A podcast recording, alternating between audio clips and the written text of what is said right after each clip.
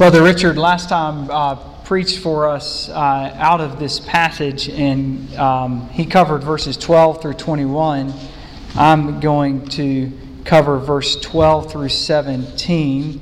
Notice that we aren't going forward, we are actually going backward um, in our uh, attempt at Romans. Um, and uh, he, you're going to see uh, hopefully how these fit in and how he served us so well last time to afford the opportunity for a message like this this time. So let me read for us out of Romans chapter 12 uh, down to, sorry, Romans chapter 5. I would be skipping a lot. Romans chapter 5 uh, from verse 12 all the way to verse 17.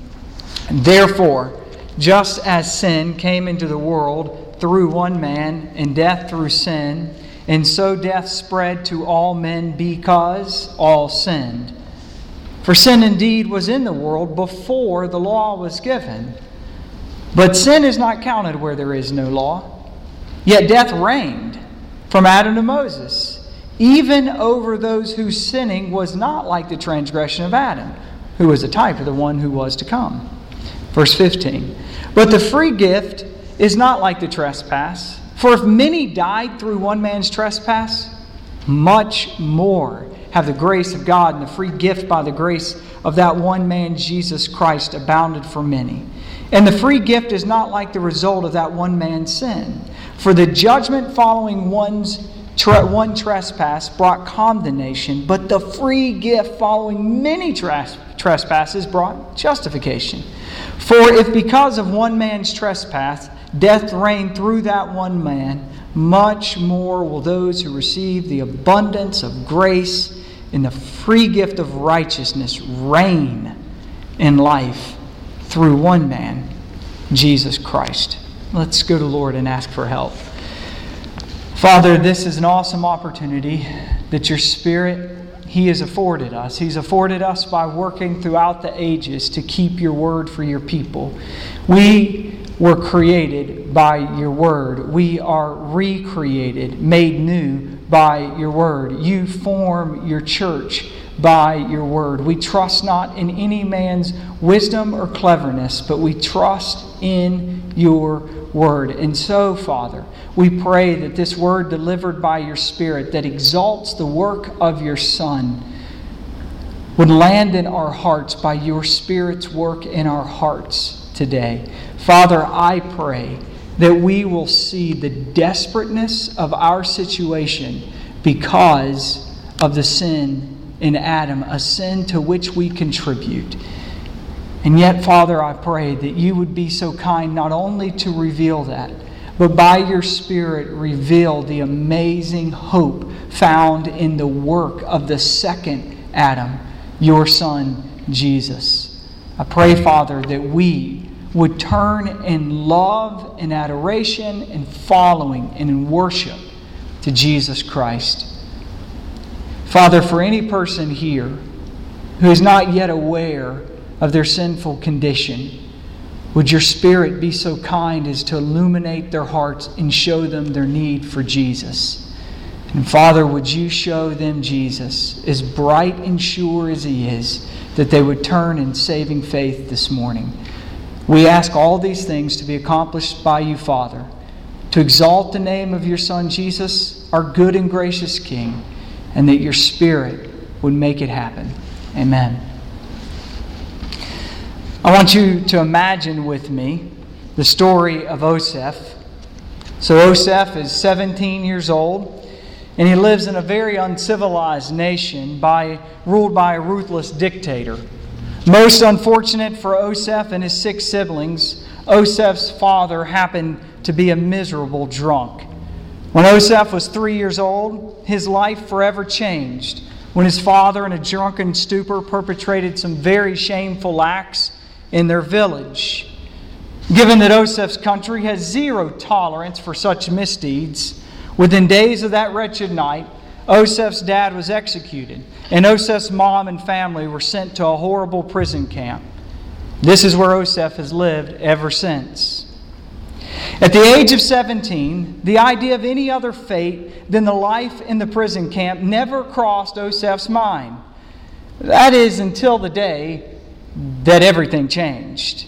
As Oseph tells it, the guards called him to the cafeteria earlier than usual. That's usually not a good thing.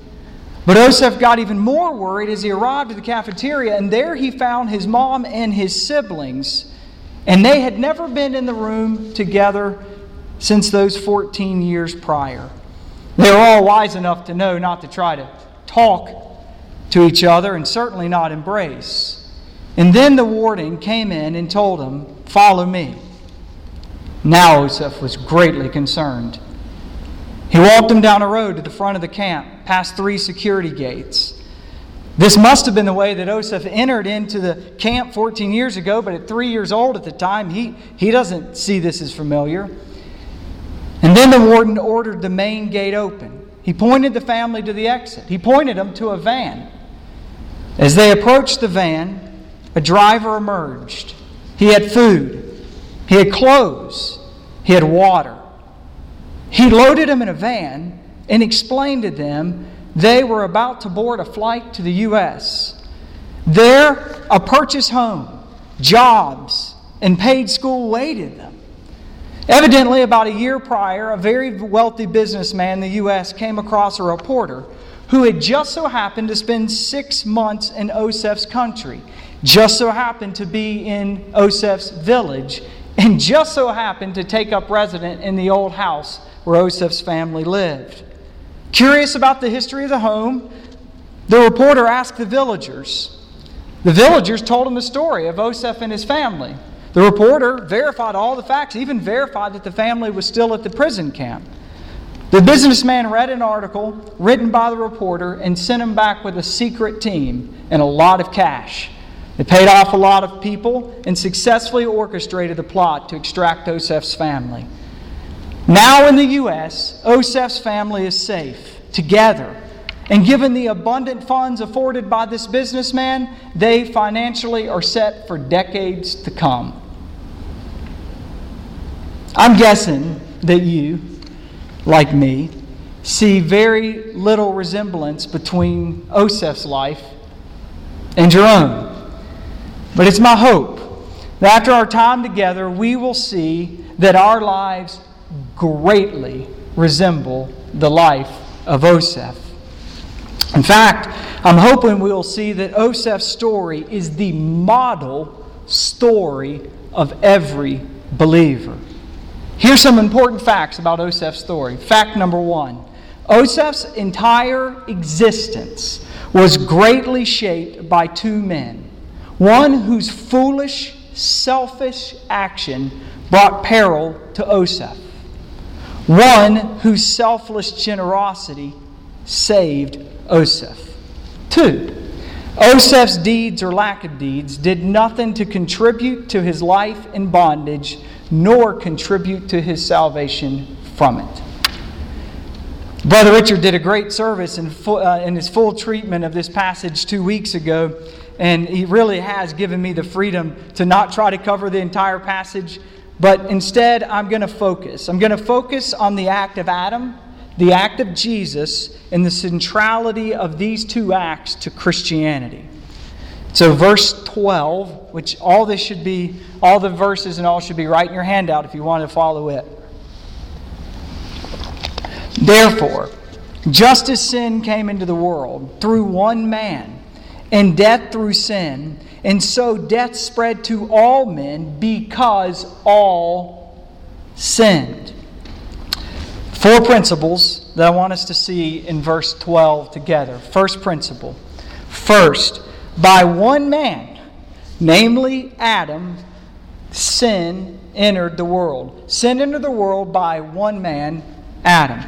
Notice he does not say sins entered the world, but sin entered. With Adam's premier act of disobedience, the state of sin, the nature of sin entered into humanity. Sin existed prior to this. We know that because the Bible tells us in 1 John that the devil has always been sinning since the very beginning. But prior to Adam's disobedient act, the humans were not infected with a condition of sin, a condition of chronic rebellion against God. The result, this was the result of Adam's rebellion. It's key. Understand here that sin is a condition or a state, it's not mere actions. Oseph's father's transgression left him in a prison camp. So also our first father's transgression has left us in a dire situation. Like Oseph, who was accustomed to the prison camp that he barely knew any difference, we have now never live in a world in which is broken by this condition of which we barely know any difference, of which we often think is normal. But the Bible says this condition, this state of sin, it's anything but normal. It's messed up. And that's to put it lightly. We were made to have perfect, consistent, harmonious life with God. We were to reside with God such that the Bible says He would walk in the cool of the garden with us. These days, I exceptionally appreciate the cool part. We were made to trust each other, we were made to love each other. We were made to enjoy our labors. We were made to find unending joy in our Maker. Instead, we struggle to see God in our daily lives. We distrust one another. We mistreat one another. Our labors are painstaking and our lives are sprinkled with moments of joy only to be interrupted by pain and turmoil. For all, for all intensive purposes, we, like Oseph, are bound in a prison camp, the camp of sin. Second principle from Romans chapter 5, verse 12. Death came through sin. Prior to that fateful act of Adam, there was no death. Now, just hear that. Prior to the act of Adam, there was no death. But when sin came, death came with it. Death is the sure consequence of sin. The prognosis of every case of sin is death. It is the most certain prognosis in human history. It's almost unimaginable for us to think of a world without death. We can barely fathom the idea. We've all known about it since a young age. Our five year old daughter, Salem, she's got many things that she's yet to experience. There's a lot she's never even heard about. But at five years old, she knows about death. But again, before Adam's act of disobedience, there was no sin, and therefore there was no death. There was no death because, this is key, there was nearness to God. Life is directly connected to God. The state of sin is defined by being disconnected from God. So, the rightful consequence, the rightful result of sin is death. Third principle from verse 12 we are told that death spread to all men. So death came to Adam, but it spread to all men. So, how do we know that the condition of, spread, of, of sin spread to all men? Well, remember, the sure prognosis of sin is what? Death. Well, we know it spread to all men because all men experience death. That's the most obvious point in a funeral service the fact that our loved one lies before us without life, it's a sure diagnosis, it's a sure witness that he or she is infected with sin. It's a sign that he or she has been affected by the act of Adam's disobedience. This is true of everyone who dies, even in the case of a baby who dies in the womb of her mother. As Christians, we don't have to ask if that baby's a sinner. Her death has declared the fact, even when we know that she never had a chance to sin. That doesn't mean that God can't redeem such a life just as easily as He can redeem us. But He'll have to do so by changing her from identified with Adam to moving her to identified with Christ. Every person that dies does so because he or she is a sinner born under Adam. The fourth principle is found in the last three words of the verse because all sinned. Paul says death spread to all because all have sinned individually. Each of us finds ourselves in the state of sin because of Adam's sin, but each of us continues to sin, just like Adam. While Adam's sin plunged us into the state of sin, we each, every one of us, individually bear responsibility for our own sin. This is probably best felt um, when, uh, in the eyes of a, of a brand new parent uh, the Hoosers are about to be grandparents for the first time, and their daughter's about to have her first grandchild. There's going to come this moment, um, and the, it'll, it'll happen a lot sooner for the parent. Um, but there's going to come this moment when the, the parent is going to be holding the baby, and the parent's going to think, maybe we've actually created the odd one, right? Maybe ours isn't affected by Adam. Now, this does not last long. Uh, it does not last long at all. In fact, one person has said that there is a viper in that diaper, right? said that, that God made him uh, so uh, cute so you wouldn't kill him. Made him so small so he wouldn't kill you, right? So there, there is that moment that we all have to settle in on, especially us who grew up in the happy gram generation, where we have to go, yeah, he's messed up just like me. Every person, all of us have sinned. All of us are infected by Adam. Nobody's making anyone who isn't. But that has to lead us to a question. I think it's a question we would all ask. How is it fair? How is it that the act of Adam, which occurred far before I was born, has made it so I am born guilty and condemned of sin? Doesn't seem fair. Well, let me first say, I think that's a fair question. Four quick responses to how it is that it could in any way be just that I'm considered guilty because of the sin of Adam. First, Richard did a great job explaining this last time. The Bible seems to present the idea of imputed guilt, or we might even say incorporated guilt. Adam was not just our father, but he was our representative. As such, he represented every human born under Adam in terms of what we would do. So replace Adam with any child of Adam, and you get the same result. Second response to the question of how it is fair that I am considered guilty because of the sin of Adam. So we just discussed in the very fourth principle of chapter 12 or verse 12 we each bear responsibility for our own sin. So while our sinful state can be traced back to Adam, the Bible still indicates that we individually are responsible for sin. Third response to the question of how is it fair that we are held or we are condemned by Adam's sin? Well, the, Paul points us uh, Paul's point in this verse is not to answer that question. Instead, he is speaking as if we all know, given we all sin and we're all subject to death. It doesn't mean that we can't ask the question, but it does mean that we might not find the perfect answer. In other words, the Bible doesn't seek to perfectly answer that question. Fourth, let us be very careful of the standard we set.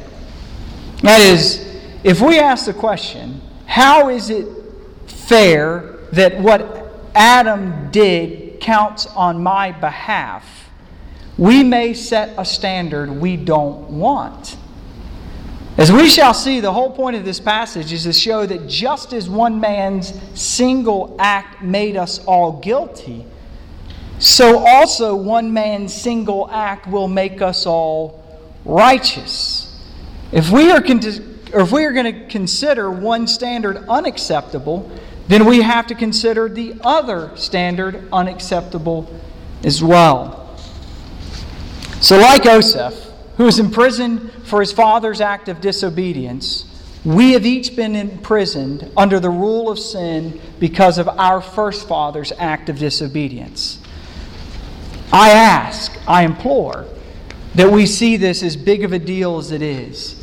Every person, born under Adam, is imprisoned under the consequences of sin.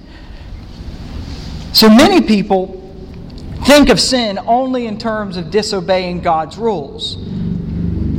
I want you to make sure, because this is a big point of what Paul's about to do here. Many people think of sin as simply disobeying God's rules. That's what sin is, many people think. Paul wants to go on and help us to see that the power of sin, the power of the consequence of Adam's act, would be felt even if there were no commands of God to be obeyed. That's how powerful the problem of sin is. Even if there were no commands of God to be obeyed, we would still be in a condition of sin. He argues for this. Recall that the law, such as the Ten Commandments, they came with Moses. But there's a long gap between Adam and Moses, at least many centuries. So there are a lot of people who were born after Adam, but before Moses. You've got to get this in your mind to catch the next part of it. Adam's here, he dies, Moses comes later. We won't argue about how long, but a long time. So there's many people who come after Adam and come before Moses. So there, there are many people who lived after Adam before the commandments were given. So you got this subset of people here. Get them in your mind. They're people who lived before there were the commandments of God. They lived after Adam, so after the effects of Adam, but before the commandments of God are given. This is key to catching Paul's argument. If sin is nothing more than breaking the commandments of God, if that's all sin is, and there are no commandments, then it stands to reason that all those people who lived before the commandments would have never sinned. Moreover, if they did not sin, they would not have died. Because death's directly connected to sin. Paul, chapter 5, verse 13, he picks this up. Beautiful argument. For sin indeed was in the world before the law was given. But sin is not counted where there is no law. Yet death reigned from Adam to Moses, even over those whose sinning was not like the transgression of Adam, who was a type of the one who was to come. So Paul acknowledges that sin is in the world without the commandments. When he says that sin is not counted, he means it's not enumerated, it's not itemized. So if a person's sins are not itemized, does that mean that he or she is not under sin? Verse 14 makes it clear that's not the case. Verse 14, yet Yet, even though they're not itemized, yet death reigned from Adam to Moses, even over those whose sinning was not like the transgression of Adam. So Adam died because he transgressed a specific commandment. But none of these who lived, under, lived after Adam and before Moses had any specific command to break. But death still what? Reigned, which means they were still infected with sin. Of course, they were infected with sin. They all felt the pains and struggles of life after the fall. They all felt what it was like when they were distanced from God. They all felt what it was like to distrust others and hurt others. They all felt sickness and sorrow and disappointment. They all felt distance from God. Of course, there was sin. And so, Paul, just so beautifully by the Spirit, he has led us. It's as if He's trapped us into a corner. And here's His main point it's screaming at us. Our problem is not simply that we break God's commands, but that we are part of the human race identified with Adam, identified with sin. That's our chief problem. It's who our first father was. Our lives bear witness to this. Is we are hurt by others, we hurt others. Our work is frustrating and flawed. So we attempt to raise children who are infected by sin and we feel unfulfilled and long for something more. In that prison camp, Osef's chief problem was not his work ethic, his skills or his intelligence. Osef's main problem was that he was his father's son. Christianity says that our chief problem is not our behavior, it's not our lack of behavior, it is not even our motives, it actually is not even our heart. Our chief problem is that we are our Father's children, we are of the race of Adam. And so Paul explains the law could never clean this up. It's an identity issue. Somehow, we need somebody to change our identity. Like Joseph needed someone on the outside to work a miracle on his behalf. We need someone on the outside to work a miracle on our behalf. That part of the process is God opening our eyes to see how troubled our situation is. Just imagine, upon hearing the news in the van, Osef would have responded, Huh? No way I'm leaving this place. I absolutely love this place. I mean, I have great friends with the staff. I mean, that's ridiculous. But that's the way many in our world, under the curse of Adam, believe. They're duped into thinking this is all there is, and it's actually really not that bad. We can make it better. That's until some catastrophe or tragedy hits. And only then do they want an explanation for how, well, how could God ever let this happen? Notice who gets the blame. We need the help of God to help us see this isn't normal. It isn't right. It is messed up. And we are made for something more. Verse 15. But the free gift, it's not like the trespass. For if many died through one man's trespass, so much more, so much more have the grace of God and the free gift by the grace of that one man, Jesus Christ, abounded for many. So here Paul turns to the rescue. But the free gift. The word gift, that's the word for grace. How are Christians rescued? How are Christians rescued?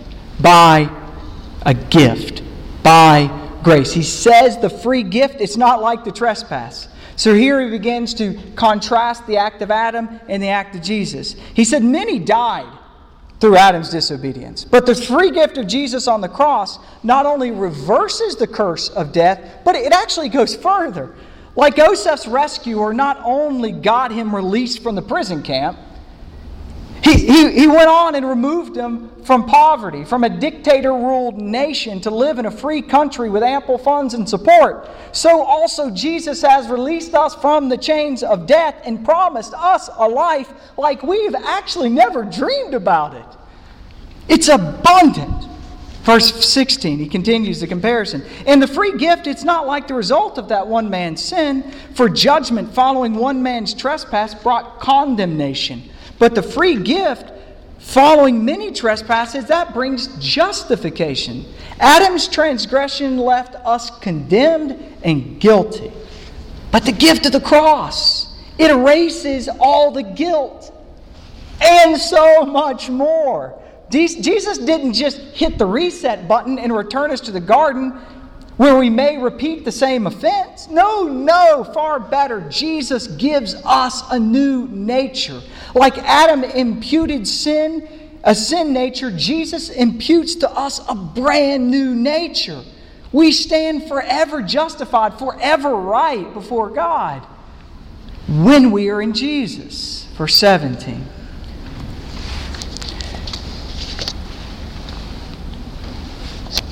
For if because of one man's trespass death reigned through that one man, oh, much more will those who receive the abundance of grace and the free gift of righteousness reign in life through the one man, Jesus Christ. Because of Adam's sin, death reigned over him.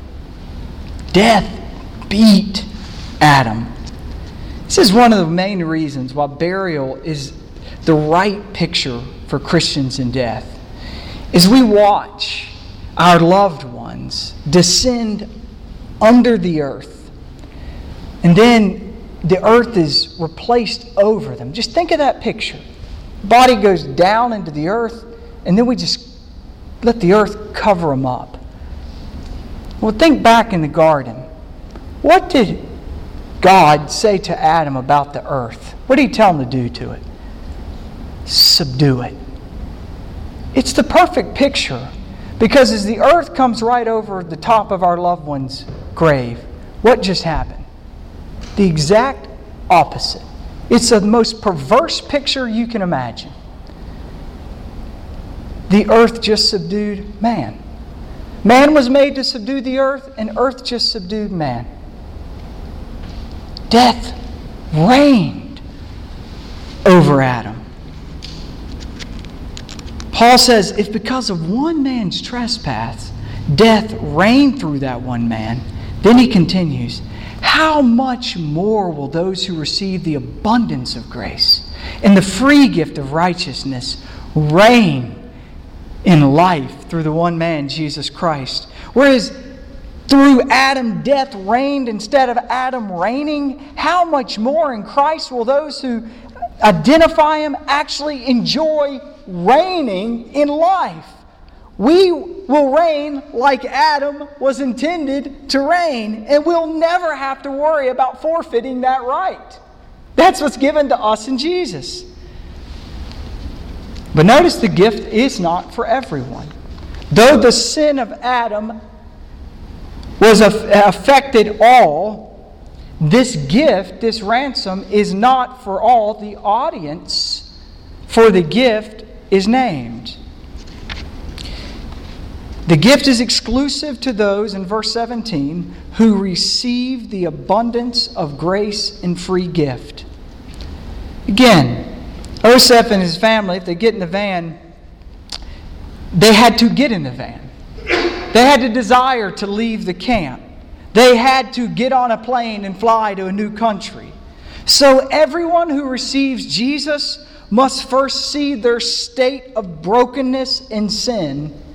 You got to find yourself in the prison camp.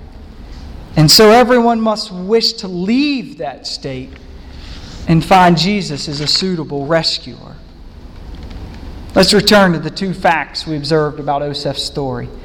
Oseph's entire existence was greatly shaped by two men one whose foolish action brought peril to Oseph, one whose selfless generosity saved Oseph. For every Christian, our lives are massively affected by two men's actions Adam and Jesus. Every person on the planet has been affected by Adam's sin. Every person identifies with Adam, each and every person. But this is why Jesus was born of a woman, not from the seed of man. He's an outsider. He was born to a virgin for the exact reason he would not be infected with Adam's sin. And so, while fully tempted, just like Adam, Jesus never failed, he never wavered. We cannot, we cannot help that we have been born of Adam, but we can believe in the rescue of Jesus. This brings us to the second fact about Oseph's story. Oseph's deeds, or lack of deeds, did nothing to contribute to his life in bondage, nor contribute to his salvation from it. Oseph did not get himself in the prison camp. His father's misdeeds secured that.